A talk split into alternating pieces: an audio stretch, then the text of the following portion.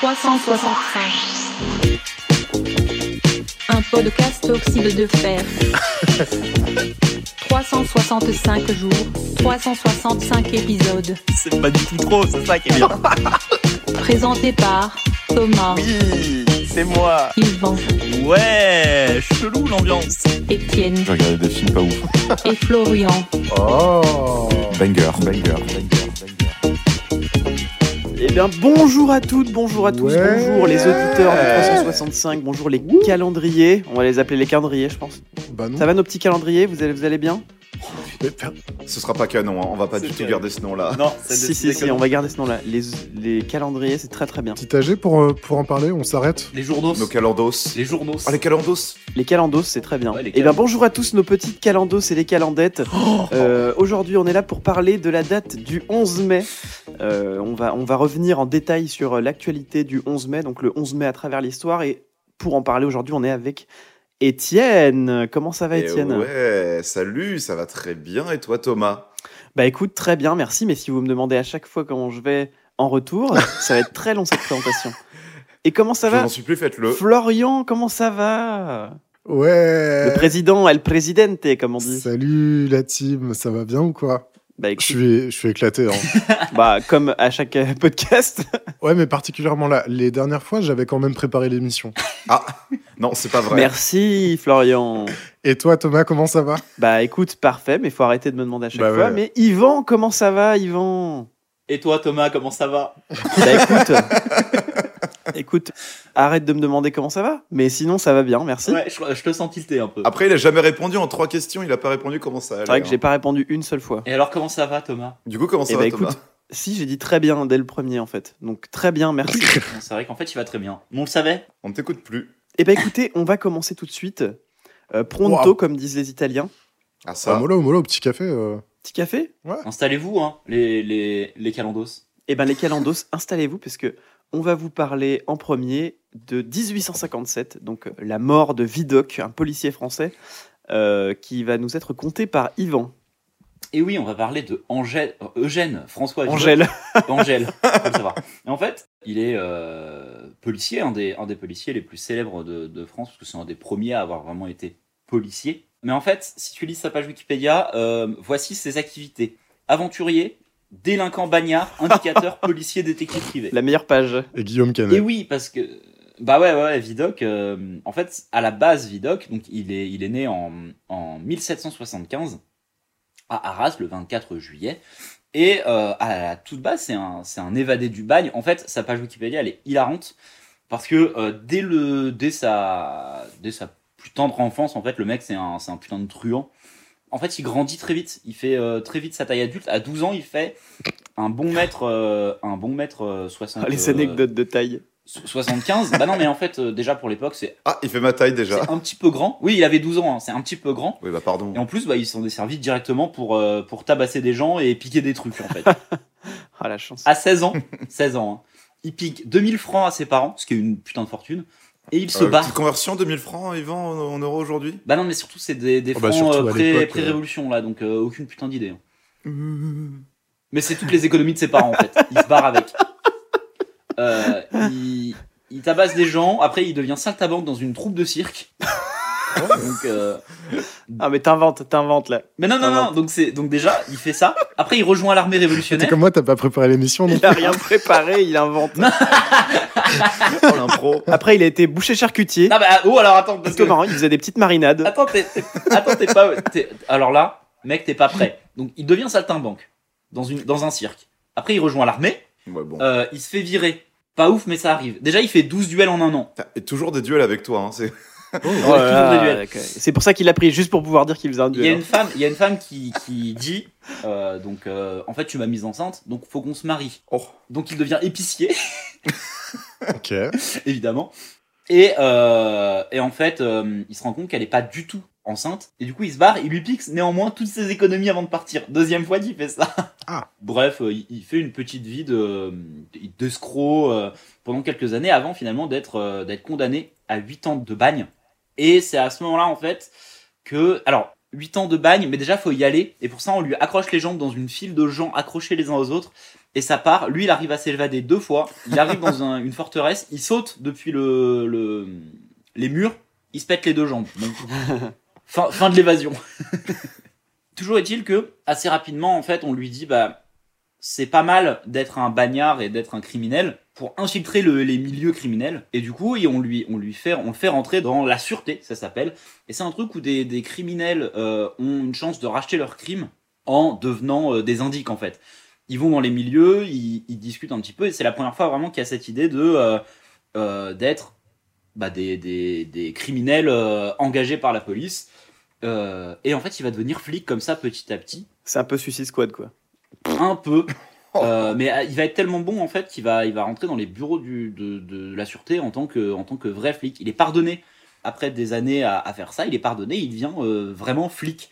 Donc euh, ça lui permet d'avoir de, de- un- une bonne position, de se faire une, une assez bonne fortune, et finalement de, de après des années et des années de bons et loyaux services pour le coup. Alors il y a des gens qui l'accusaient un peu de gonfler ses chiffres en arrêtant des gens au hasard, ou alors en montant des coups assez gros, voire des attentats contre le roi Oh putain. et d'arrêter les mecs après. en mode, regardez, j'ai réussi à, défaire cette cellule de dangereux terroristes. Donc bon, peut-être un petit peu encore dans l'escroquerie. Et du coup, il fait son propre bureau de détective privé. C'est-à-dire qu'il quitte la vie, euh, le service public pour faire son propre truc. Pareil, il parle de 8000 clients par an, mais il y a moyen que euh, ce soit beaucoup moins et qu'en fait, il grossisse euh, les chiffres. Et en fait, il fait un peu une, une dernière affaire en 1848. C'est-à-dire que là, il a quasiment euh, 65, 66 piges. Et en fait, il se fait re-arrêter. Il accepte de se faire arrêter par la police et jeté en prison pour, euh, pour espionner des mecs. euh, Enfin bref, c'est- sa vie, elle est, elle est folle. Finalement, il. il Attends, meurt. il se, il se fait arrêter, mais pour un vrai motif ou il décide d'aller en prison Non, non, non, lui-même en fait, il trouve un faux motif et il refait une, euh, une- de, de le- de la undercover, quoi. D'accord. euh, pour, euh, pour être euh, dans, dans les émeutes de, de, de prison, etc., etc., pour essayer de trouver et briser le mouvement de l'intérieur. Bref, il finit par mourir. euh, en gros, il a le choléra et ça finit par le, le terminer, quoi. Et sa vie, elle est folle. Et en fait, moi, j'avais lu il y a quelques années ses mémoires, parce qu'il a, il a écrit ses, ses, ses mémoires de, de son vivant. Pour l'émission, hein. Non, non, non, ouais, ouais pour, tout à fait. J'ai bien préparé l'émission. Et en fait, c'est- effroyable. Il y a un meurtre euh, crapuleux toutes les deux pages. euh, vraiment, c'est écrit. euh, c'est déjà, c'est mal écrit, mais il n'était pas écrivain. Et je crois qu'il y avait un, un prête-plume qui était avec lui, mais bon, c'est pas c'est pas saisissant non plus. Puis c'est l'époque aussi qui veut ça. Et, euh, et oui, oui, c'est. euh, J'ai fait un duel, je l'ai tué, je me suis barré, euh, je me suis échappé en volant à cheval. euh, je suis rentré dans l'armée. euh, 12 duels plus tard, euh, etc., etc. Bref, voilà, Vidocq, Vidocq qui est bizarrement rentré dans l'imaginaire collectif français euh, comme, un, comme un genre de héros, alors que bon, c'était à moitié un, un criminel, à moitié un mec qui tapait les, les genoux des gens euh, dans, les, dans les manifs, quoi. Sa- Salaud Darmanin. Mais euh, voilà. Et puis après, bah, il a été joué, hein, évidemment, par, euh, par Claude Brasseur, euh, par, par euh, notre Gérard Depardieu russe, national préféré Bien sûr. en prison de Pardieu et, euh, et Vincent Cassel assez récemment là En prison Cassel. donc voilà en prison de Cassel Et d'ailleurs, euh, Vidocq de 2001, c'est le premier film de l'histoire en étant un film HD numérique. ouais mais bon le film est nul Oui. Oui, le film est bien puis nul. en fait le, le film est assez le film mais en le film assez révélateur. Le film est assez euh, nanardesque même dans son propos au-delà d'être filmé à la piste et d'être voilà d'être un, un film pas pas si fou. Mais en fait euh, on, prête à dans la il y a plein de romans qui ont été écrits en fait sur sur Vidocq euh, qui sont pas du tout des, des romans euh, biographiques en fait. Qui sont juste des romans où on prend Vidocq parce qu'il est connu et on le fait vivre dans Paris euh, et c'est toujours des histoires nulles à chier comme ça. Donc voilà, mais Vidocq, par contre, ses mémoires sont assez marrantes à lire, euh, même si, bon, c'est 180 pages de, euh, de, de trucs assez crapuleux. J'ai Nice. planté des mecs. Ouais, non, mais c'est vraiment ça, j'arnaque et j'escroque, mais euh, en sachant que c'est le un des premiers mecs, en fait, à avoir dit, mais en fait, ce serait bien qu'on ait des... des des dossiers où on, on essaie de se rappeler qui est la personne et à quoi il ressemblait et euh, notamment mesurer la, la taille des, des, des doigts, euh, certains écartements du nez, etc., etc. En disant bah si ça correspond, ce serait peut-être la même personne qu'on arrête en fait plutôt que d'arrêter 800 fois une personne qui nous donne un faux blaze à chaque fois. Hmm. Là, on aurait un dossier qui nous permettrait de, de savoir, etc., etc. Euh, des choses à dire les gars sur Vidocq Bah rien de plus. euh, Non, bah moi, non. à part que le film était nul, j'avais rien à dire Ouais. perso. Ouais, pareil. hein. Bah moi j'ai un truc à dire. En fait, j'ai une anecdote à vous raconter. Ah, vas-y. Vidocq, il, il était tellement dans l'imaginaire collectif, et il a trois vies, Vidocq, si on y réfléchit bien. Il est petite frappe, au- un peu au grand cœur, euh, voilà, qui fait des, de, de menus larcins et qui va au bagne, le bagnard, on va dire. Il y a le vrai chef de, de, de bande un peu, euh, un peu arnaque. Organisé euh, Ouais, ouais, voilà. Et il y a euh, le flic infiltré euh, un peu Ouais. sévère.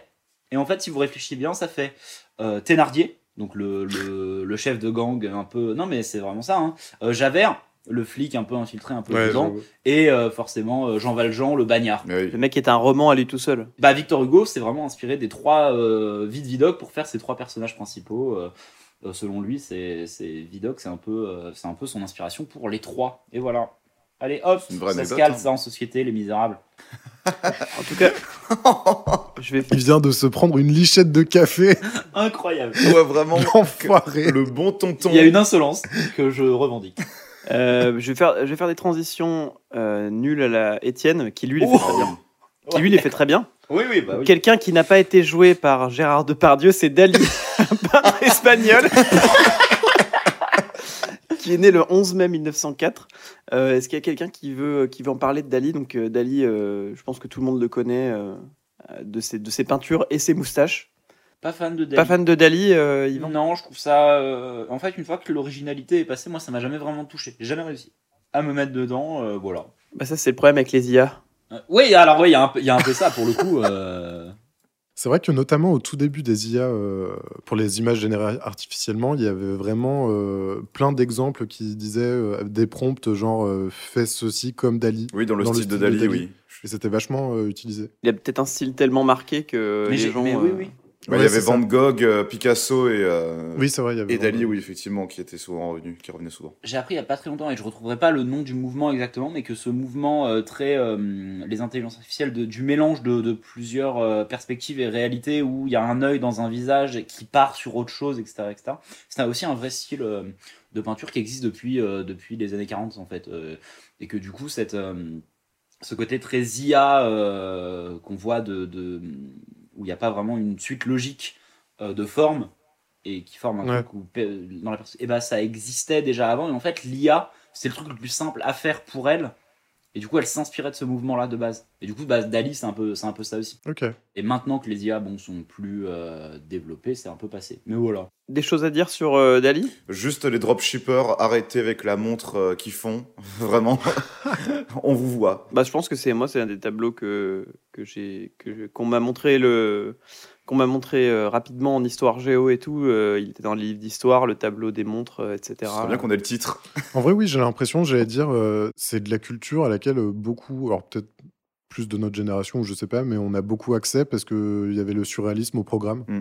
au lycée notamment. Enfin, j'ai l'impression que on a tous cette référence commune là, quoi. Mais même pour le bac, hein, enfin. euh, Bah oui, on pour était, le bac. on était en euh, littéraire euh, et nous c'était le programme du bac, le surréalisme. hein. Ouais. Même le nouveau roman, tout ça, tout ce qui en découlait et tout ce qui était à côté avec Michel Butor ou quoi, euh, c'était vraiment au programme du bac. Donc c'est pour ça, ouais, notre génération, on est un peu touché par ça, ouais. Et ça nous parle. Marcel Duchamp, Dali ouais. aussi, qui est pas vraiment surréaliste, mais voilà, tout ce qui englobe ça, on est, on est sensible, oui. Bah voilà. Voilà. Eh bien, quelque chose euh, qui euh, qui a autant de sens que les montres euh, qui qui fondent, Oh c'est la cantatrice chauve de Jeanne Ionesco, puisque c'est un Ah. une pièce de l'absurde et c'est moi qui vais vous vous en Je parler. suis très jaloux de ta transition, Thomas. Sache-le. Ben, je ne fais que copier, euh, souvent imiter, jamais égaler, comme on dit. C'est bien vrai. La cantatrice chauve, donc c'est la première pièce de théâtre de Eugène Ionesco, donc qui a écrit plus tard euh, les très célèbres Rhinocéros, Le Roi se meurt, euh, voilà, plein de pièces qui sont, qui sont restées un petit peu dans le temps. La première représentation, du coup, elle, elle, a, eu lieu en 1950.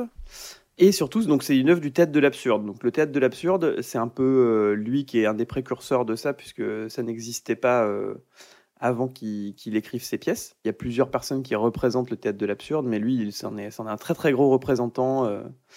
On va dire que les, ceux qui étaient juste avant, c'était peut-être Kafka, euh, qui avait un, côté absurde, mais c'était pas vraiment de l'absurde encore. euh, et ça s'est vraiment concrétisé avec euh, Ionesco et Beckett. Et du coup, l'absurde, c'est une rupture avec le théâtre classique, on va dire, où il n'y a pas d'histoire, où il y a un manque de continuité dans les actions. voilà, on comprend pas exactement ce qui se passe, mais ça se passe. Souvent, ça parle de l'absurdité des hommes, de la vie, etc. On dit que c'est lié à la chute de l'humanisme et au traumatisme euh, créé par la Seconde Guerre mondiale, et que c'est surtout inspiré du coup des surréalistes et des dadaïstes. Du coup, on revient au surréalisme. C'est ce que j'allais dire, euh, comme le surréalisme, c'est né de l'absurdité de la Première Guerre mondiale. Ouais.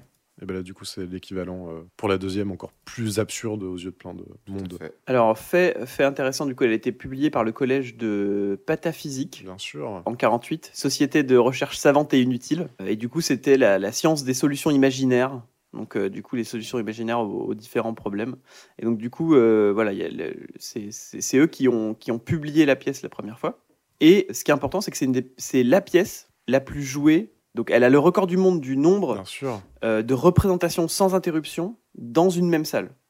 Elle est jouée depuis 1957 au théâtre de la Huchette jusqu'à Ouais, aujourd'hui. J'allais en parler. là, euh, là, elle est, elle actuellement jouée. euh, ça joue encore depuis 57. c'est jamais On arrêté. peut, on peut aller la voir là aujourd'hui. Tu peux aller la voir au théâtre de la Huchette. C'est un tout petit théâtre qui est à Saint-Michel. Et euh, il y a eu plus de 3 millions de spectateurs, Bah oui, du coup. euh, du coup, pour ce, pour- rien que dans cette salle, et du coup, plus de 21 000 euh, représentations. Sachant que la salle est toute petite, tu peux même pas mettre 100 personnes dedans, quoi.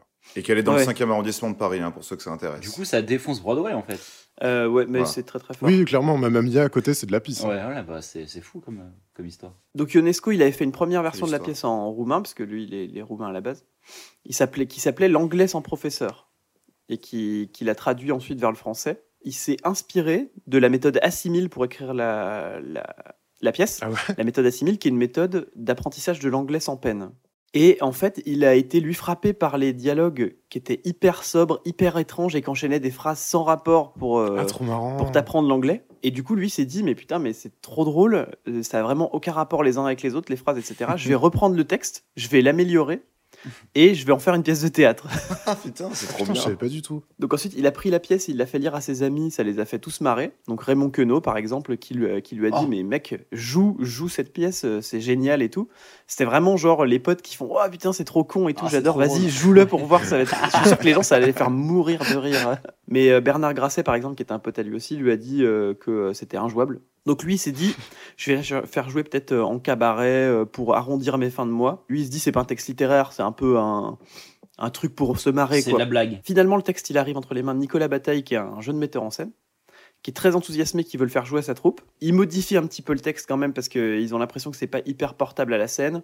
Ils la mettent en scène comme une, un, un peu un vaudeville. Et après cinq mois, il la joue dans un salon. Échec de fou. Ah. Euh, gros échec. Échec de fou. Non. Ensuite, il... donc Nicolas Bataille, il s'est dit bon bah moi je veux pas lâcher la pièce. On change l'optique de la pièce, on la joue comme un drame pour refaire sortir le côté burlesque. Ah putain. Il passe une audition pour un théâtre. Les directeurs adorent la pièce. Ah. Ils acceptent de la faire jouer en début de soirée. Encore un échec Ah. au niveau public et au niveau critique. C'est-à-dire, ils ont réessayé, ça a repas marché. Oh non. Euh, Il y avait Adamov dans la salle, euh, Camus, André Breton. Le public a sifflé et crié contre les acteurs. Aïe aïe aïe. La critique a dit que euh, cette pièce faisait perdre des spectateurs au théâtre. La pièce s'est arrêtée après un mois faute du public, euh, alors que les acteurs eux-mêmes faisaient les hommes sandwich dans la rue pour que les gens viennent voir la pièce. Donc vraiment, ils étaient désespérés. Et c'est grâce à Robert Bartoli qui avait réservé la salle de la Huchette, mais qui avait pas de public, qui a fait appel à la troupe de la cantatrice chauve, parce qu'il avait trois mois de location à corps, et il savait pas quoi faire jouer dedans. Il s'est dit bon bah je vais faire jouer ça, il y a que ça à faire. Mm.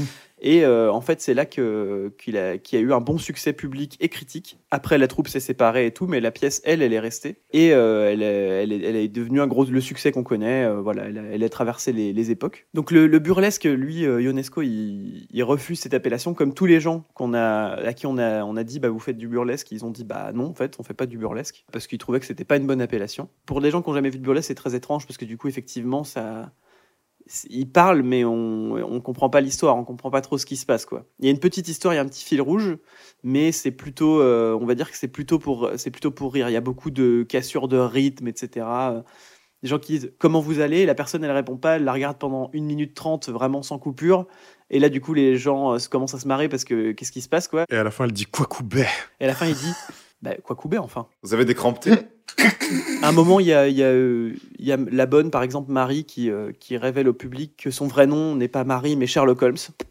Et on ne sait pas pourquoi, et ça n'a aucun impact sur le récit. mais euh, mais c'est vraiment dans ce genre-là, euh, c'est hyper absurde.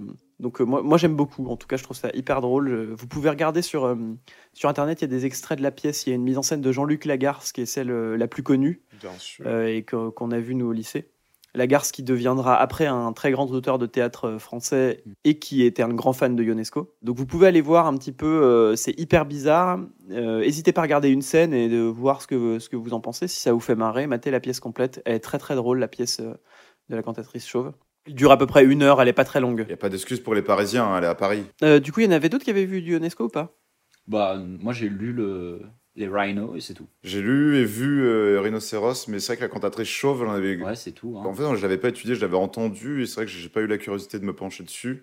Mais maintenant, euh, plus d'excuses, euh, théâtre de la Huchette dans le cinquième, il joue Bah, direct, faut qu'on se fasse ça. ouais. avec grand plaisir. Avec grand, grand plaisir. Ah bah, je viendrai. Bah, let's go.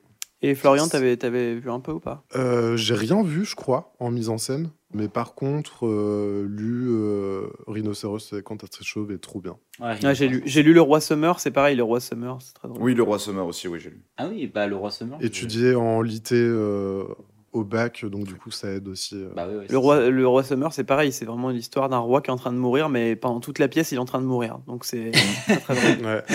Juste il hurle.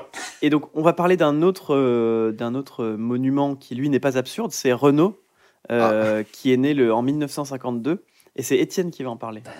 Oui, tout à fait. Alors, je vais pas faire une biographie euh, exhaustive sur euh, Renaud, mais je vais euh, raconter un tout petit peu son enfance et dire euh, plusieurs fun facts sur lui euh, au fur et à mesure de sa vie.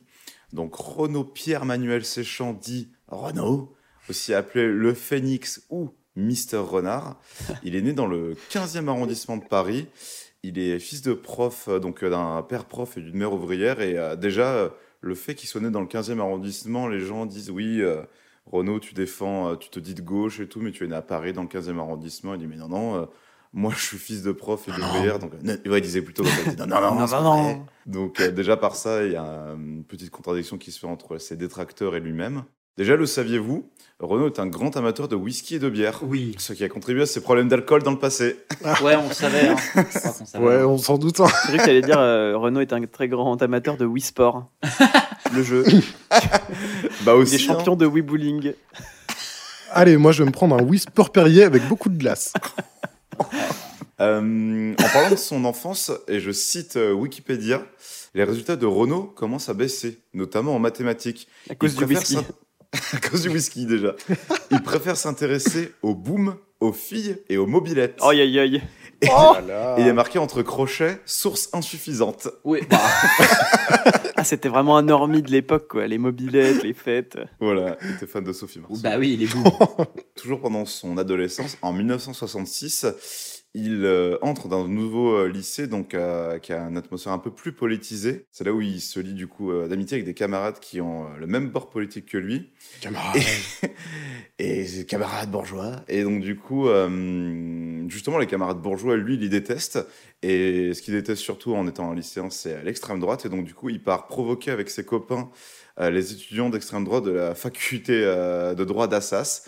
Et vraiment pour euh, se bastonner avec eux et les insulter euh, tout du long pendant euh, son adolescence. Nice. Ce qu'il faut savoir, c'est que Renaud, depuis tout petit, il voulait être euh, comédien, il voulait pas du tout faire chanteur, c'est un peu euh, tombé par hasard. En 71, du coup, il part à Belle-Île-en-Mer, Marie-Galante, Saint-Vincent, loin Singapour. c'est lourd, c'est lent, vous c'est beau, c'est beau, euh, l'espoir. Non.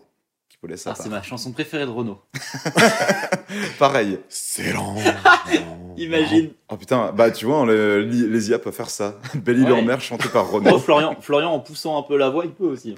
oui, c'est vrai. hein. Moi, j'ai pas bossé l'émission, j'ai que des imitations à faire. Du coup, en 71, à Belle-Île-en-Mer, donc, il rencontre euh, Patrick Devers dans une soirée qui le fait entrer comme comédien au Café de la Gare à Paris. Et Patrick Devers, du coup, il devait jouer avec un acteur et il cherchait quelqu'un qui avait un physique similaire euh, donc à son acteur qui euh, est parti aux États-Unis pour un peu euh, entraîner son jeu. Et donc, du coup, cet acteur physique similaire donc, va être remplacé par Renaud. Et pendant quelques mois, du coup, avec Patrick Devers, il joue avec Coluche et Miu Miu Aïe, aïe, aïe. dans une pièce qui s'appelle Robin des quoi Des quoi bah, merci, oui, voilà, merci. merci beaucoup. Et euh, donc, il joue quelques mois, il va finalement rendre sa place à l'acteur. Et euh, devinez donc l'acteur, donc en 71, qui avait un physique similaire à Renaud. Ah, putain. alors. Et qui a été aux États-Unis. Et qui a été aux États-Unis pour euh, perfectionner l'art de son acting. Euh, Guy Marchand. Dave. Un indice, on en a parlé pendant la chronique d'Ivan sur Vidoc.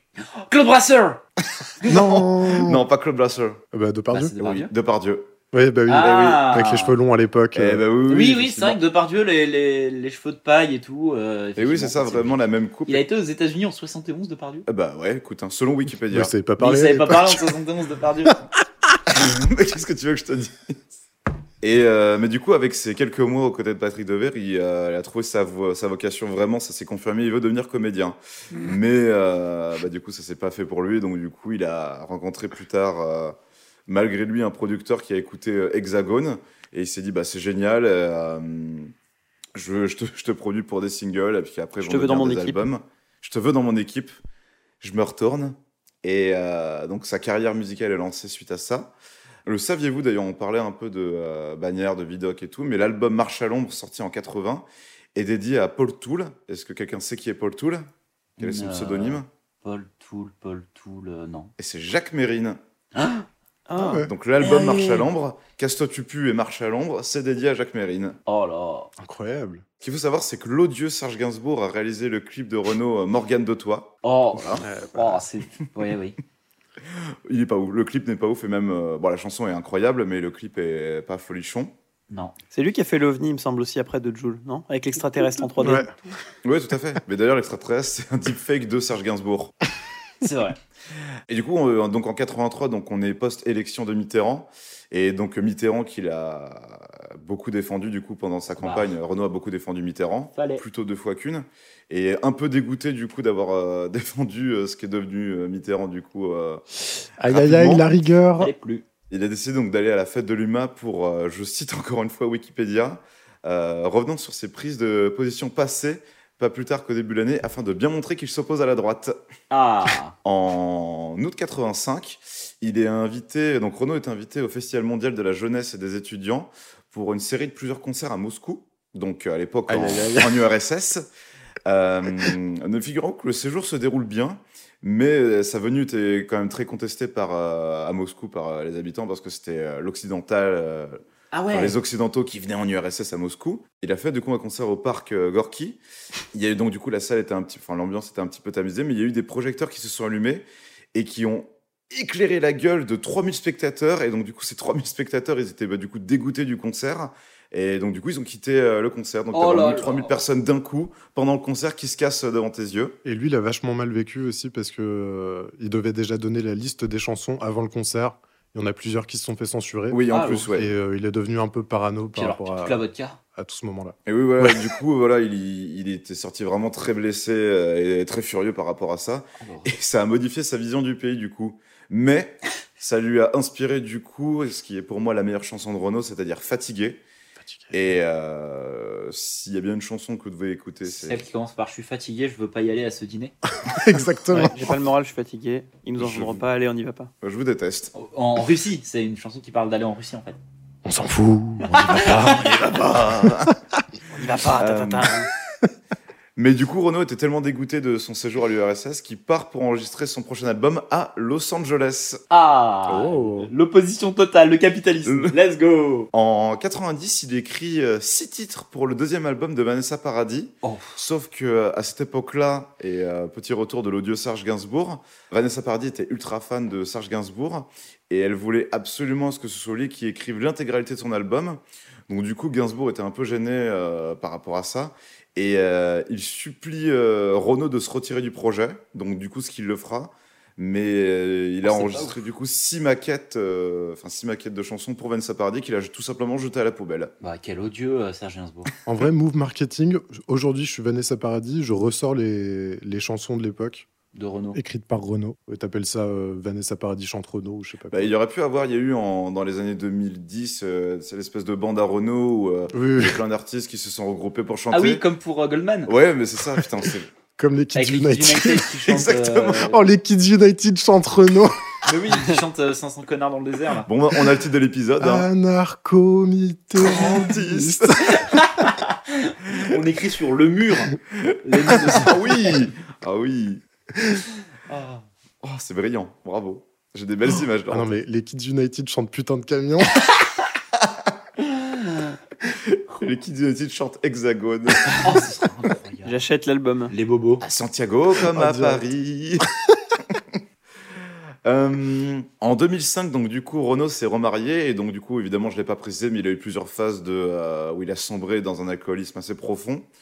En 2005, il sort pour la première fois vraiment de son alcoolisme, euh, un peu euh, de tout ça. Il a envie de refaire un peu de militantisme Mm. et vraiment, donc en 2005, hein, ce qui vraiment lui euh, le motive à revenir dans le militantisme, c'est pas euh, l'extrême droite qui arrivée au pouvoir trois ans, euh, enfin qui arrivée en second tour euh, trois ans auparavant. Non, non, c'est la détention d'Ingrid Betancourt en Colombie, qui vraiment, ça va être son combat pendant bah, jusqu'à sa libération. Ah ouais? Et d'ailleurs, à sa libération, il ne fera aucun commentaire. Allez Voilà. Ok. Probablement encore occupé à boire des coups euh, Et à parler des bobos. café. Et à parler des bobos, les bobos. Oh là Les là. bobos.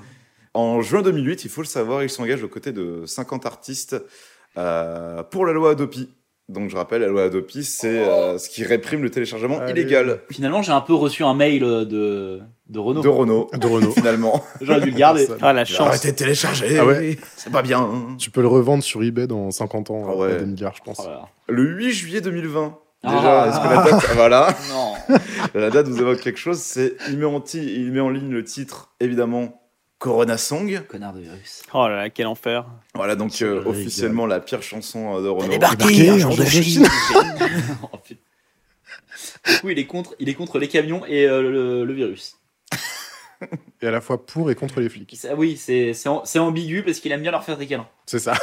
Entre nation, république. Tu vois, par contre, euh, j'ai embrassé un flic, c'est plus Kids United friendly. Ouais, de ouf. c'est vrai que ça passe. Ça, ça, mieux. je les vois, là, pour le coup, je les vois vraiment le faire. Corona Song aussi. Hein. Non, arrête. Ah, imagine Non. les Kids United qui dit que euh, Monsieur Douce Blasi disait pas que des conneries. Serait. Mais dans, non, dans, Conor- dans Coronation, il soutient euh, Didier Raoult, euh, Renault, donc euh, impossible euh, Ah, aujourd'hui. rien. En tout cas, Wikipédia nous dit l'accueil critique des médias et du public s'avère assez mitigé, Oui. notamment en raison de son interprétation des paroles de la chanson et de l'apparence diminuée du chanteur. Donc vraiment, euh, C'est vrai qu'il est pas, il est pas. Coup dur. hein. Il est pas Le ouf. euh, sur Comme son album pour enfants, euh, Les Animaux. les animaux. Oh là là. Avec, avec Euh, les, les Titeuf, oh là là. Avec le dessinateur. Avec Avec. Zep, euh, Tito, avec putain, Zep, ça ouais. fait trois semaines d'affilée qu'on parle de Tito. Oh, chaud Chant Je t'attends, Renaud Tatata, Tito. Voilà, Fatigué, fatigué,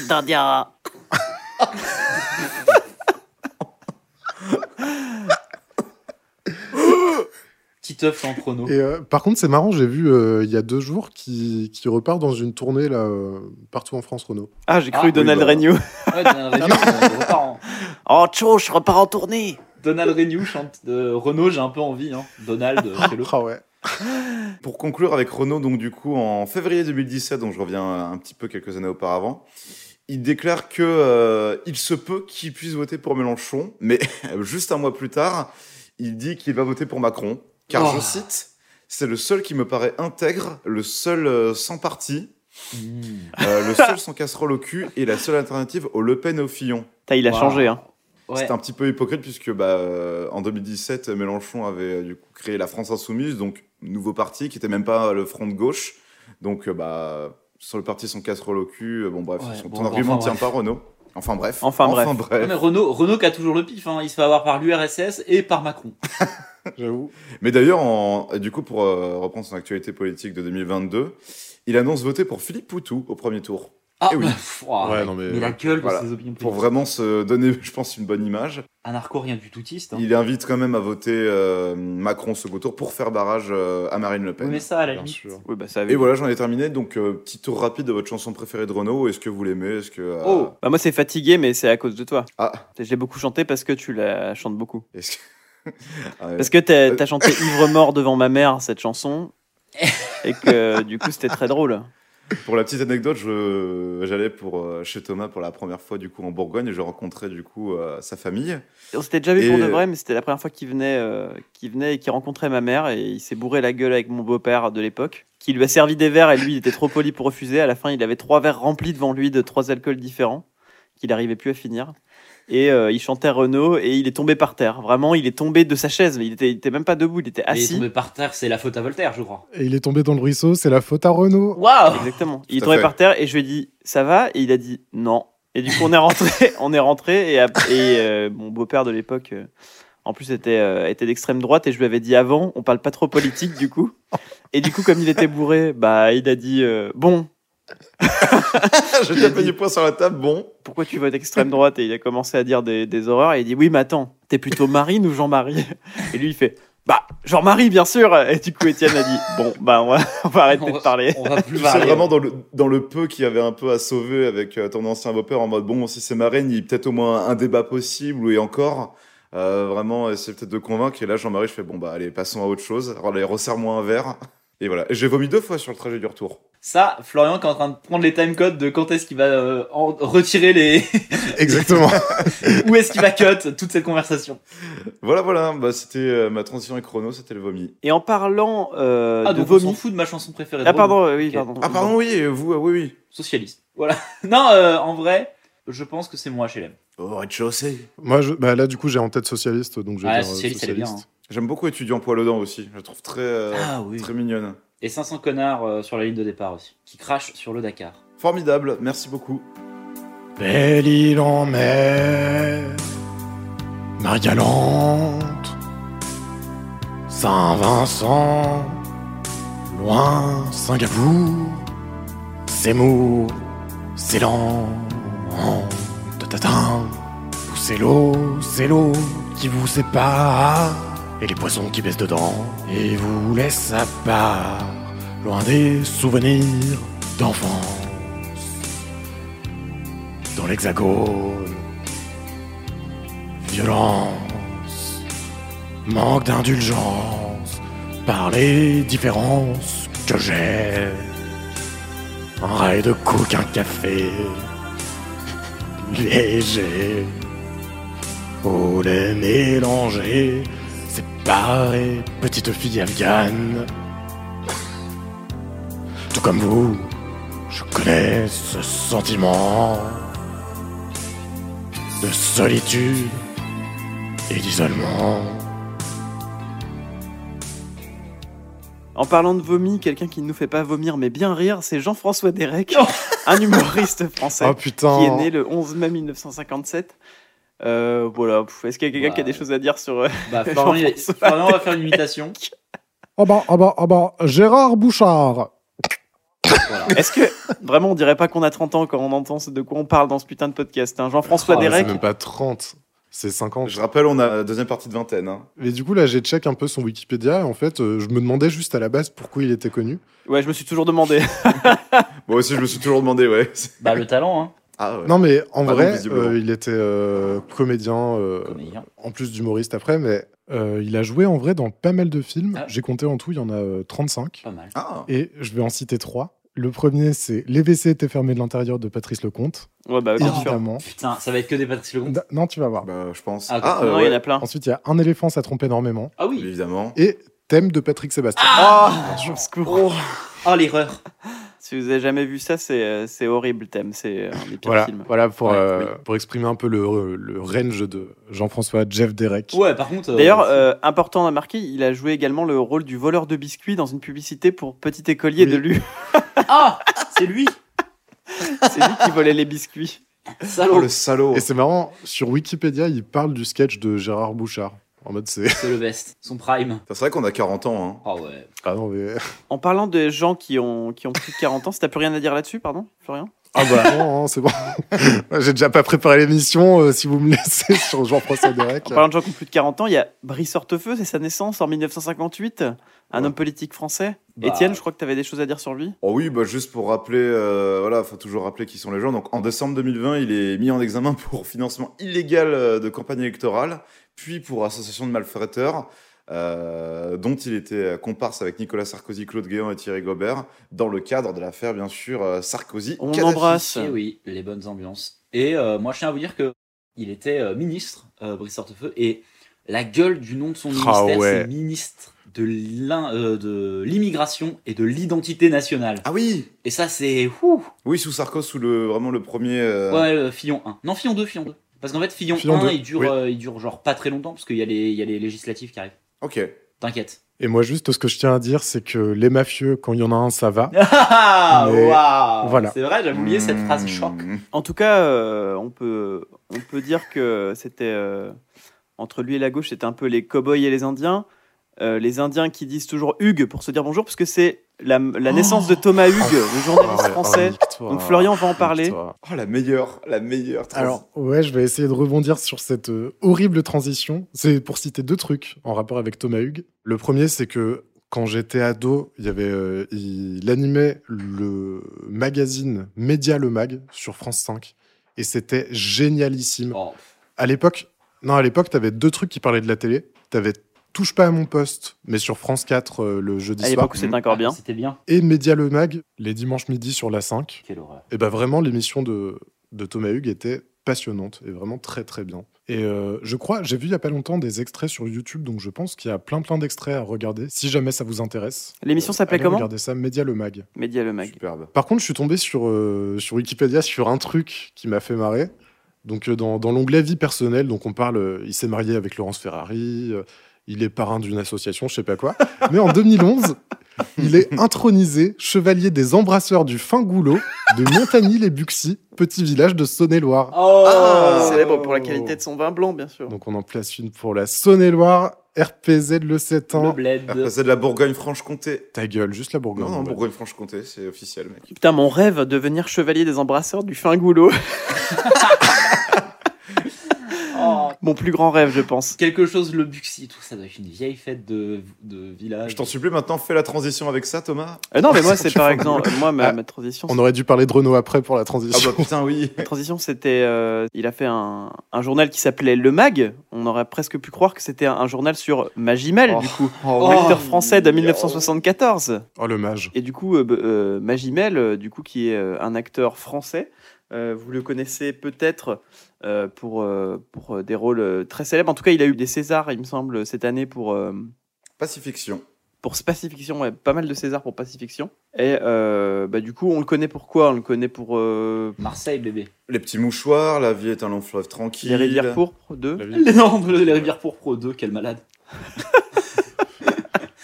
oh, l'horreur. Le 2, bien sûr, notre préféré. Le meilleur. Incroyable mais vrai de Quentin Dupieux, qui est Ouais. vraiment euh, qui est Ah putain, c'est vrai. excellent dans ce rôle où il joue le gros beau français. Il est incroyable. Ah, il est parfait, ouais, dans Incroyable mais vrai, en gros Qui beauf. se fait euh, installer une bite électronique. il est superbe. Ouais. Des choses, euh, des choses sur Benoît Magimel, vous, vous aimez bien ou pas? C'est le crush de Amel Ben. C'est vrai. Ok, Voilà, sachez-le. Waouh super. Bah écoute, On embrasse Bah, ça va. Amel. on abrace Amel si elle nous écoute. euh, on connaît ton crush. Et surtout, si, il a fait la voix de Ken dans Toy Story 3. Voilà. la seule anecdote que Ah je ouais connais sur lui. Ah ouais, Oui. c'est vrai. C'est lui qui fait la voix de Ken dans Toy Story 3. Pas dingue. Non, mais bon casting. Oui, bon casting. Ah oui. Euh, des... Non, vous, vous aimez bien ou pas euh, Benoît Magimel, vous? Euh, moi, ça dépend, j'avoue. Je Moi, ça dépend vachement des films. hein. Il y a des films où oui et des films où. J'ai pas regardé en entier euh, Marseille, mais j'ai vu euh, plein d'extraits. Et apparemment, le truc euh, horrible de ça, notamment, c'est euh, Magimel qui a l'accent marseillais une fois sur deux Oui. et complètement caricatural. Qui cabotine Ah bah, bien un petit sûr. peu, ouais. Ouais, non, mais moi, Benoît Magimel, je suis assez. Mais euh, j'ai l'impression qu'il est de plus en plus bankable quand même, hein, parce que Oh sur bah. les, les dix dernières années, il a fait un paquet de films. hein. Il a toujours été, mais c'est vrai qu'il a fait énormément de films. Il a été très très productif euh, vraiment euh, ces cinq dernières années. Vraiment, il y a au moins deux films par an avec lui depuis au moins ouais, 4-5 ans. Et ben voilà. Enfin bref. Bon, Quelqu'un qui, qui était partout, on peut le dire, parce qu'on l'a vu sur plein de drapeaux Oh. et plein, euh, plein de t-shirts lors de notre adolescence, c'est Bob Marley, parce que c'est sa mort le 11 mai 1981. Bon anniversaire de mort, repose en paix, mon grand. Et c'est Étienne ouais. qui. Étienne, tu veux nous en parler un petit peu ou pas? T'as des choses à dire sur euh, Bob Marley? Bon, écoute, non, non, euh, non, non, c'est quand même important de dire qu'il est euh, mort du coup euh, ce jour et cette année-là. Qui est mort. Et euh, non, non, mais voilà, c'est quand même euh, quelqu'un de très important dans la communauté reggae. Non, juste pour dire que bah, si certains ont grandi avec euh, Bob Marley, moi c'est plutôt Damien Marley. ah bah. et ouais. euh, Ah. euh, notamment euh, son feat avec euh, Skrillex. Bah oui, évidemment. hein. mais euh, non, non, sur Bob Marley en soi, voilà, c'était très important de préciser euh, tout ça, mais pas grand chose d'autre à dire, j'avoue. C'est pas Bah, ma cam, le reggae. Moi, je me rappelle que c'était c'était vraiment les seuls, les seuls gars qui fumaient des pétards qui écoutaient Bob Marley euh, dans mon collège de campagnard, quoi. Putain, au collège, ça fumait des pétards? Bah oui. J'en ai qui faisaient des bangs au collège. Ah bah oui, euh, j'ai jamais fumé de pétard au collège, mais en revanche, j'ai eu une micro-période Bob Marley Oi, oi, oi. où en fait j'écoutais juste euh, Buffalo Soldier. Bien sûr. meilleure. Au point même de faire un stop motion qui existe Oui, toujours. sur, sur si vous cherchez bien sur YouTube, Oh. euh, sur, euh, sur YouTube, je crois celui-là. Ah, Je vous donne juste les infos. euh, stop motion, whiteboard, euh, je sais pas quelle année, peut-être 2010. Bob Marley. Buffalo Soldier, ça existe encore. Voilà. Et alors qu'en fait, euh, je me rends compte maintenant, enfin, je me suis rendu compte depuis que je déteste le reggae. Ok.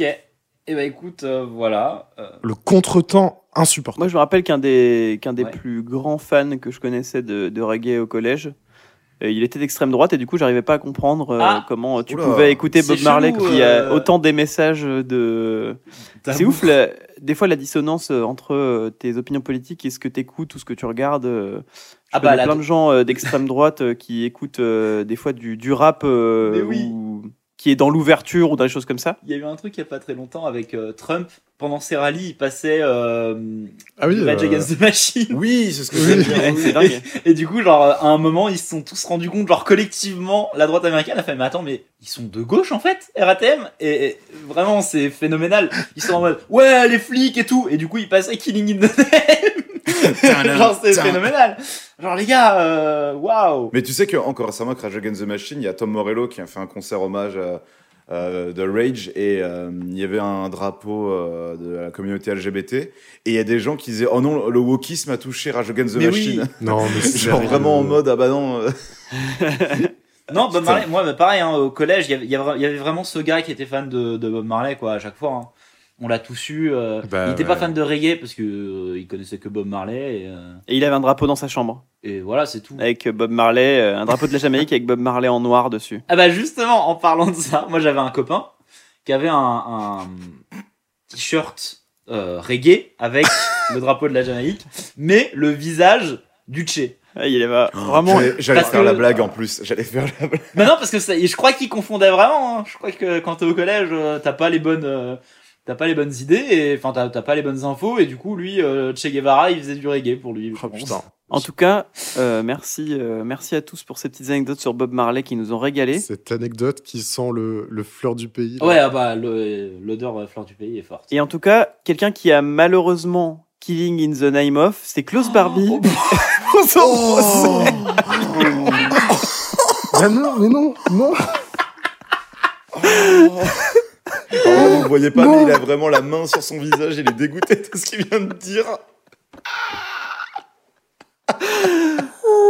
C'est son procès en 1987 à Lyon. now you do what I told ya Tadam, tam.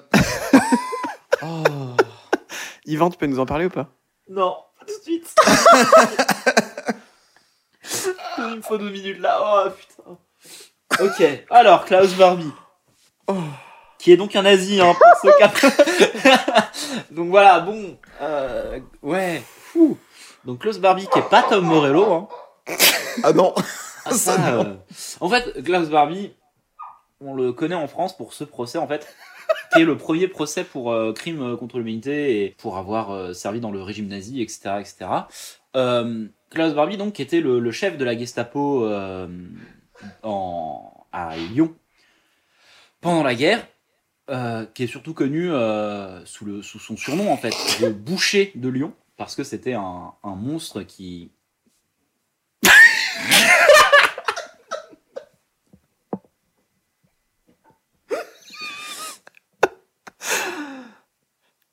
Faut reprendre propre.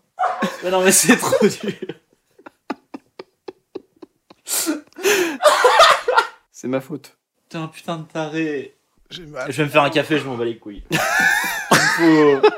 Ah, j'arrête tout. Oh non, oh pardon Yvan. Il se marre tout seul. Quel con. Et je garde tout de toute façon au montage là. ah bah là Ah, attendez, parce que je suis en train de me faire couler un café, mais... Il y a eu un moment de réalisation où je me suis dit, mais c'était sûr qu'à force de faire des transitions avec la taxe, à un moment ou à un autre, il allait se passer un truc affreux. Ah putain. Ah, J'arrive, hein, je suis désolé. oh Le bruit de la cafetière, tu gardes aussi ou pas? Ouais. Le bruit de la cafetière qui est d'ailleurs un- un- un- une chanson d'Orelsan. ou un film de euh, Bertrand Blier C'est vrai. Ouais, j'avoue, le bruit de la cafetière. vas-y allez Ok. Bon, je vais me faire couler un café du coup. Alors, Klaus Barbie, effectivement, qui euh, était le chef de la Gestapo euh, à Lyon, Euh, il était principalement connu sous le surnom du boucher de, Lyon, parce qu'il était extrêmement violent et qu'il avait, il a, commandité un très grand nombre d'exécutions. Il a commandité un très grand nombre de déportations aussi. Il faisait un peu de, zèle parce qu'il était vraiment, il trouvait vraiment des, des justifications à toutes ces, euh, à toutes ces exactions assez rapidement en fait. Donc les gens étaient, euh, n'avaient aucune chance. Et euh, en fait, là où ça va être intéressant, c'est de se dire bah, comment ça se fait que ce gars-là ait un procès en France aussi longtemps après les faits? C'est parce que comme beaucoup de, d'officiers allemands, en fait, après la guerre, il va réussir à échapper aux autorités, notamment en essayant de revenir en Allemagne. En Allemagne, bon, c'est pas mieux en fait, parce qu'il y a l'armée américaine euh, euh, et, l'armée russe euh, partout. Et en fait, les Américains vont le recruter. C'est-à-dire que de 1947 à 1951, les Américains vont le, lui offrir une sorte d'asile euh, en, en, en prenant en fait le fait qu'il soit capable de reconnaître des communistes et qu'il soit très fort, puisque c'est ce qu'il avait fait. Ouais, ouais, non, mais c'est horrible. Il y a, y a Étienne là qui vient de faire un regard euh, outré, mais en fait, tout simplement, il avait une certaine expertise sur comment euh, lutter contre des actions secrètes de la part des communistes, puisque c'était en partie son métier contre Oui, la et résistance. puis les résistants, etc., bah oui, bien sûr. Et donc en fait, le, le CIC, parce que le monde bouge, le Counter Intelligence Corps de l'armée américaine, euh, le prennent en lui, de, propose d'entrer dans un réseau de contre-espionnage en Europe. Et sauf que les Français sont en train de dire, bah en fait, donnez-nous Klaus Barbie. Et euh, les Américains refusent deux fois en prétextant, non, mais en fait, euh, euh, on est, vous inquiétez pas, on l'a pas, c'est pas nous qui l'avons. En fait, c'est impossible d'arrêter Klaus Barbie à l'époque si tu l'as pas sous la main. Et sauf que bah, les Américains le planquent. Et pour, euh, pour tout un tas de, de, de raisons, en fait, les Américains vont justifier ça en disant, bah déjà une, on a besoin de lui parce qu'il sait comment chasser les communistes, et là il y a des communistes partout. Deux, C'est vrai tout ce qu'il. Non mais écoute bien parce que celle-là elle est, elle, est, elle est dure. Deux, en fait tout ce qu'il a fait pendant la guerre, c'est pas des actes de, de violence, euh, c'est pas des crimes, parce que c'est des actes de guerre. Ah, Ouais. Et du coup, euh, si, vous, si vous le voulez, Ouais, d'accord. Bon, euh, faites pas les cons. Si vous le voulez, en vrai, c'est pour vous venger. C'est pas pour faire la justice. Non, arrêtez, quoi.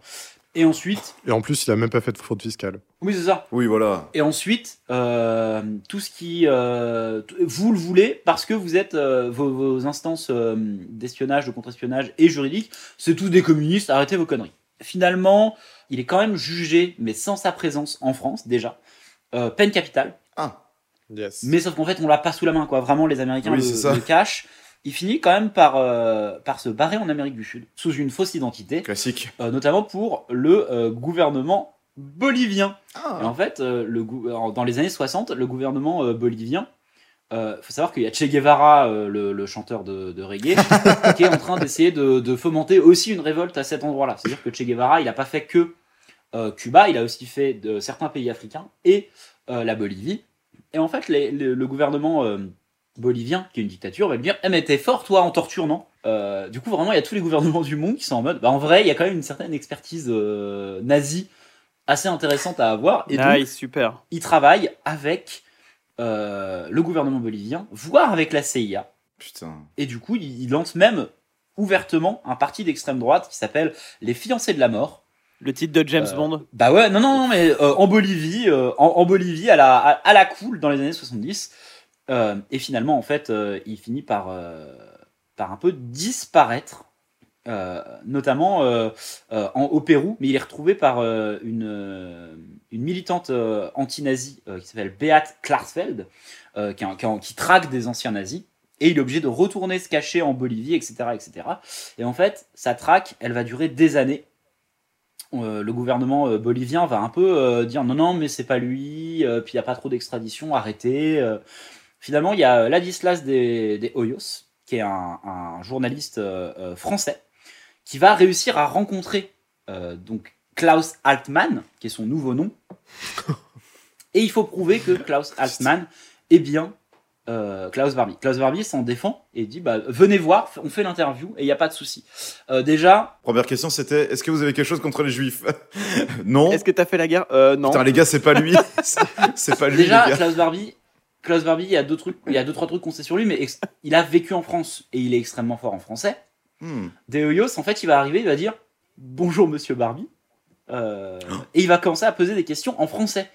Et Klaus, Ba- et Klaus Altmann va répondre en allemand. Et il me semble qu'en plus, il a réussi Hmm. la dictée de Bernard Pivot. hein. Ce qui, mais déjà, de ouf. C'est Tellement vrai, il est fort en français. Mais ce qui veut dire qu'il parle extrêmement bien en fait euh, français. Il le fait d'être capable de comprendre les questions et d'y répondre. Oui, bah, ça montre qu'il il est est capable de, de comprendre ça. Et surtout, on lui donne des photos de Jean Moulin. Euh, bien sûr. Parce que euh, donc déjà, il faut savoir qu'il est un peu lié à l'affaire euh, Jean Moulin, euh, puisqu'il était, c'était voilà. Il va prendre les photos, dire non non, je ne reconnais pas du tout cet homme. Il faut savoir qu'il y a le gouvernement bolivien qui est là et qui à chaque à, à une mauvaise question ou un truc où euh, le, le journaliste pousserait un peu trop les questions, il le vire. Ils lui ont dit, il y a des c'est des policiers boliviens qui sont là. Et en fait, l'interview dure pas très longtemps, mais il est juste, il lui montre ces deux photos et il les prend. Et des photos en argentique, euh, bah ça laisse des traces. Ah oui, c'est vrai. Et oui, oui. Oh. Et en fait, c'est juste un des seuls trucs qu'il ose faire, c'est donner des photos, les reprendre, les mettre dans un sac euh, euh, sous vide et les ramener. On sait que c'est lui. Il y a, il y a des reportages de l'interview qui sont donnés en France. On peut- vous pouvez trouver l'interview où Klaus Altmann jure ne pas être Klaus Barbie. Et en fait, finalement, on sait que c'est lui, on sait où il est. Et le gouvernement américain en a marre du gouvernement bolivien. Il vire le dictateur. Et là, du coup, il y a extradition possible. Il est renvoyé en France. Et en fait, euh, euh, Klaus Barbie, euh, il va pas du tout assister à son procès. En fait, il va dire deux, troisième jour, il va, lire un truc en disant, bah c'est pas moi, vous m'avez arrêté pour les mauvaises raisons. Euh, Niquez-vous, je me casse. Et il va pas du tout assister à son procès. Il sera évidemment condamné à la perpétuité pour ses agissements pendant l'occupation en France. C'est la première fois qu'un dignitaire allemand est condamné pour ces raisons-là à la perpétuité en France. Et euh, donc, bah, ce, procès commence le 11 mai. Euh, Badinter, évidemment, hein, euh, faire, de, faire de lance du procès. Et, euh, et voilà. Mais effectivement, en fait, ce qui est horrible avec Klaus Barbie, c'est que si son procès a lieu aussi tard, et surtout si ce procès n'a pas lieu à La Haye ou à Nuremberg, etc., etc., c'est parce qu'il a été très protégé et par le gouvernement américain et par les gouvernements d'Amérique latine qui se servaient de lui et de ce qu'ils appelaient vraiment son expertise euh, pour, euh, pour commettre des exactions. Euh, le gouvernement bolivien, c'était vraiment parce qu'il était capable de torturer efficacement, quoi. Donc voilà, bon, bah, euh, bonne ambiance, euh, Klaus Barbie. Merci pour ces petites, euh, ces petites ondes feel good, comme on dit. Ouh On va finir avec euh, quelque chose qui, euh, qui est beaucoup plus gai, qui est euh, le, le début du déconfinement en 2020 dans toute la Ouh, France. peut À peu presque Oh là là. deux mois de confinement. Souvenez-vous, c'était en 2020. Moi, je t'ai dégoûté. hein. C'est ça, on n'a pas tous mal vécu le, le confinement. Moi, j'ai très bien vécu étant euh, moi-même un, un gros geek. euh, resté enfermé chez moi, jouer aux jeux vidéo, il n'y avait aucun problème là-dessus. Et moi, c'était le plaisir. Hein. Être payé à ça. Bah, le déconfinement, ça sonnait la fin de notre serveur Minecraft. Ça, c'était un peu de- Exactement. chiant. C'était ça qui était triste. Et euh, Florent, je crois que tu as une petite anecdote sur le, le confinement. Ouais, Ah oui. alors j'ai revérifié les dates, c'était pas tout à fait le déconfinement, mais c'est juste histoire de, histoire de Covid et de confinement. C'était en février 2021. J'ai été interviewé par Le Parisien. Pareil, les images existent sur Internet. euh, Pour euh, une annonce du gouvernement qui expliquait qu'on ne pouvait plus consommer d'alcool euh, dans la rue, enfin dans des lieux publics en fait, et donc euh, bah, je me suis fait choper euh, par une journaliste avec, euh, avec un pote, Avec Une bière à la main. à- Une bière à la main, ouais. avec une bière à la main, mon vélo entre les jambes, pendant que bah, justement moi j'étais en train d'acheter de l'alcool. euh, Le pote avait le masque sous le nez, hein, bien sûr. Évidemment, le masque Oui. était mal porté. hein. J'ai retrouvé deux commentaires pour vous donner un peu la Ah, Ah oui. Le commentaire sous la vidéo où il est interviewé. sous la vidéo. Alors tout d'abord, on a quelqu'un qui dit j'ai pas vu un seul vrai entre guillemets mec dans cette vidéo oh, n'empêche c'est vrai.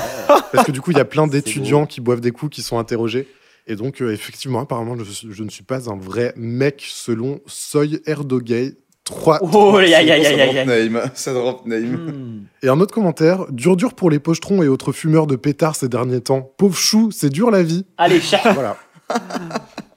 À la Florian qui a pleuré tout de suite après. Bah ouais. Bah ouais.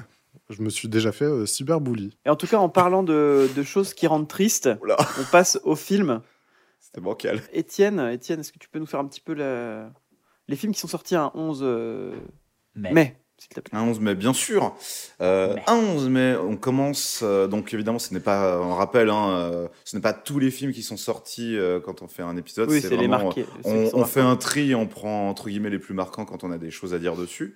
Euh, 1960, la Dolce Vita de Fellini. Voilà. Ah, ça, pour un Italien comme toi, Étienne, ça. Ah bah, ah bah j'adore. Un fan de la Seconde Guerre mondiale. Encore, hein, effectivement. Euh, 1962, un singe en hiver avec Belmondo et Jean Gabin. Quel film. Oh là là. Euh, deux films en 1983, en 1983 pardon, c'est Zombie de Georges Romero. Pas le meilleur, mais c'est un Georges Romero, ça vaut quand même le coup. Euh, L'été meurtrier avec euh, Isabelle Adjani, Alain Souchon, Michel Galabru et François Cluzet. Oh, le casting. Ouais, sacré casting quand même. François Cluzet a un petit rôle dedans, mais il est quand même, euh, il y est quand même, donc euh, c'est important de le noter. Ah, là, là, je vais être énervé. Euh, 1988, Le Grand Bleu de Luc Besson avec Jean-Marc Barr, Jean Reno et Rosanna Arquette. Je déteste ce film. C'est pas. Je déteste Luc Besson. hein. Je déteste, je déteste Luc Besson déjà, Oui, oui. mais ce Mais film. je détestais déjà ce film avant de savoir que Luc Besson était un, un immonde connard. Enfin, je déteste pas ce film, mais je le trouve juste pas, c'est pas si fou, quoi. Non, il est vraiment pas bien. Et justement, c'est ça qui m'étonne, c'est que c'est c'est un peu vu comme un classique du cinéma français aujourd'hui, alors que vraiment, euh, rétrospectivement, déjà, c'est pas C'est un fou. peu contemplatif, je peux comprendre. hein. Ouais, mais même au-delà du contemplatif, c'est pas non plus euh, folichon niveau mise en scène. En fait, c'est la musique qui fait tout. hein. Bah ça oui, ça aide forcément, t'as une musique banger, euh, Ouais, je pense que ça c'est sonne ça, n'importe hein. quel film. hein. Mais le film est pas horrible, il est juste pas. Bon. Ouais. L'histoire vraie est, est cool par contre. Le- le- allez lire l'histoire du mec du Grand Bleu. euh, bon, c'est un drame, hein, mais. euh, Avec une cool. chaussure noire. Le grand Le bleu Grand avec une Bleu chaussure avec noire. une chaussure Oh, noire. oh, ouais. oui, putain. Encore une fois, des bonnes rêves de notre âge. Hein. Ouais, bah. Micheline Plus de Dax. 30 ans se régale avec 365. Ah, non, mais- Euh, 94, et Thomas va nous en parler brièvement. Y a-t-il un flic pour sauver Hollywood? Euh, y a-t-il un film pour sauver Hollywood? Moi, je voulais juste en parler parce que c'est des films qui ont marqué euh, mon enfance, adolescence, parce que du coup, euh, mon père était très fan des- de la série des Y a-t-il un flic? Il est toujours très fan, hein. Et euh, moi aussi. euh, et euh, du coup, c'est des films qui m'ont vraiment, vraiment marqué. C'est hyper absurde. Ah bah. C'est presque des, c'est des parodies de parodies de parodies. J'avais, vraiment l'impression, euh, sur certaines scènes, que les, les, les auteurs du, du film avaient euh, juste mis des mots au hasard dans un panier, qu'ils avaient secoué, qu'ils avaient sorti trois mots et qu'ils avaient dit bon, bon, on fait une scène avec ça. Il y avait vraiment ça. des scènes où euh, ils descendaient un grand escalier et tu voyais un mec déguisé en poulet passer derrière, tu voyais euh, Ouais, c'est une nana ça. qui était dans une poussette poussée par un bébé, euh, tu voyais, euh, et ça parodiait plein plein de films euh, euh, hyper bien, et surtout avec Leslie Nielsen qui, est, qui, qui est vraiment eu toujours, qui a Oh, toujours eu l'air vieux euh, déjà. Oui, mais c'est terrible. Hein. déjà, Il a toujours eu une tête de grand-père. Comme Gérard Junior. C'est ça, comme euh, Gérard Jugnot la semaine dernière.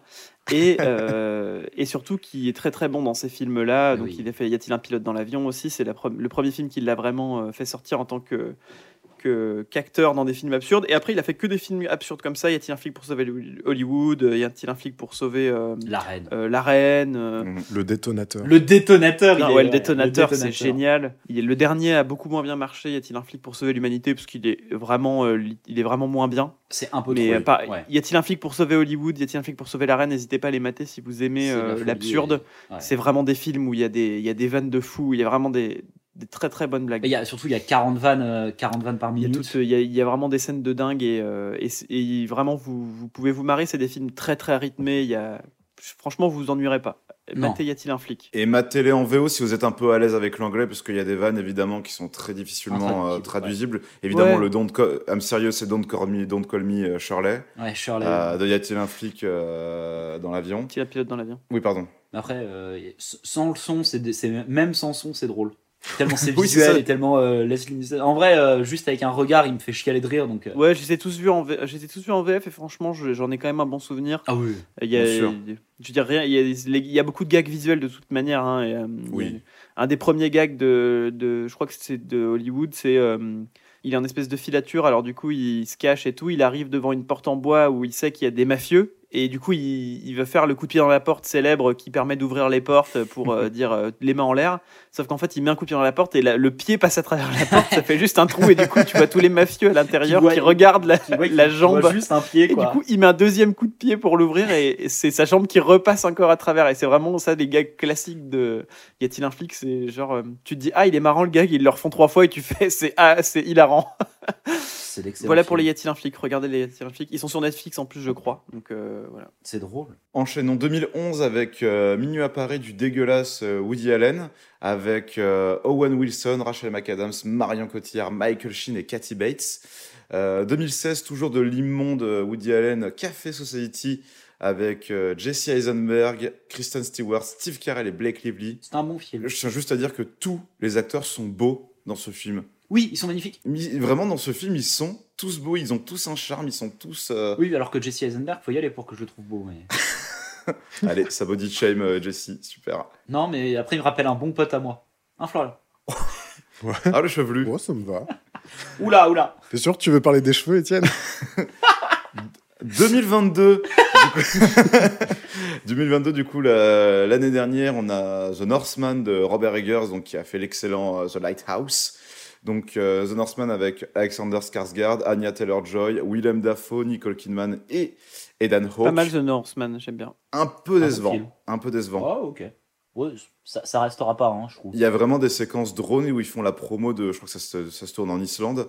Et vraiment, c'est très perturbant dans un film un peu auteur, un peu vraiment euh, de genre, d'avoir vraiment des putains de plans drones où t'as Alexander Skarsgård qui est en cheval avec le drone qui filme la pampa islandaise et euh, Oui. lui en fond. euh, c'est très étrange, ça sort un peu du, euh, du film, mais voilà, ça se mate quand même. Il est joli en tout cas. Il est très beau, il est magnifique. Oui, la bon, scène, de, euh, la scène de, du, autour du feu au début est, est splendide.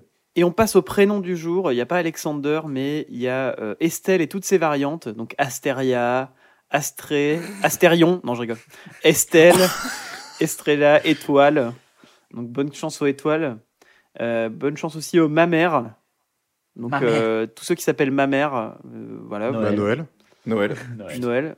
Euh, aussi bo- euh, bonne fête aux Jangou. Ah. Euh, bonne fête aux Maïssa. Ah bah. Bonne fête au Mayol et au Tudi. Donc euh, voilà, et toutes ces variantes, bien sûr. Tug Dual, par exemple. Tudeg et Tudek. Donc voilà, si vous avez ces prénoms, je me fous de votre gueule. Mais bon, voilà. Waouh! Bah ouais, c'est dégueulasse. Ah, mais Changer Dual. Bah, Changer de prénom. ça vient peut-être d'une culture. Non, mais changer de euh, prénom, non. Écoutez, si vous nous prouvez, s'il y a un des auditeurs qui nous écoute et qui s'appelle Premier Degré euh, Tuc Tuc Dual. Dual, on t'envoie le prochain arrêtez, épisode mais c'est en avant-première. Juste parce que les gens s'appellent pas Pierre ou Jacques, vous êtes... mais vous êtes des Non, malades, non. vous êtes d'extrême droite. Non, c'est juste. Non, non. Alors là, au contraire. non, c'est juste euh, du soutien à Tuc Je Dual. quitte 365. Non, mais Tug Dual, s'il y a vraiment un Tug Dual dans l'assemblée, je lui envoie sur CD les trois premiers épisodes gravés. Gravé, ouais. Voilà, Avec c'est une pochette, cadeau. C'est cadeau pour, 365. pour m'être moqué, pour m'être moqué, Avec cadeau. un, un, un directeur Il faut juste nous envoyer ta carte d'identité, ta carte vitale et ta avec carte les bleue chiffres qui Tuc sont derrière. On fait, on fait un commentaire audio des épisodes. On commente toi. en dessous. Et un petit fascicule avec des photos de nous. Voilà, exactement. ouais. Pour, pour Ah Et nous les paroles. de nous être moqué de ton prénom qui est sublime. Tu m'entends? Sublime Tug Dual. Et on te, et on te follow back avec le compte Insta d'Oxyde de Fer. Et d'ailleurs, Exactement. abonnez-vous au compte euh, des réseaux sociaux d'Oxyde de Fer. Nous avons Twitter, Instagram, Facebook, TikTok.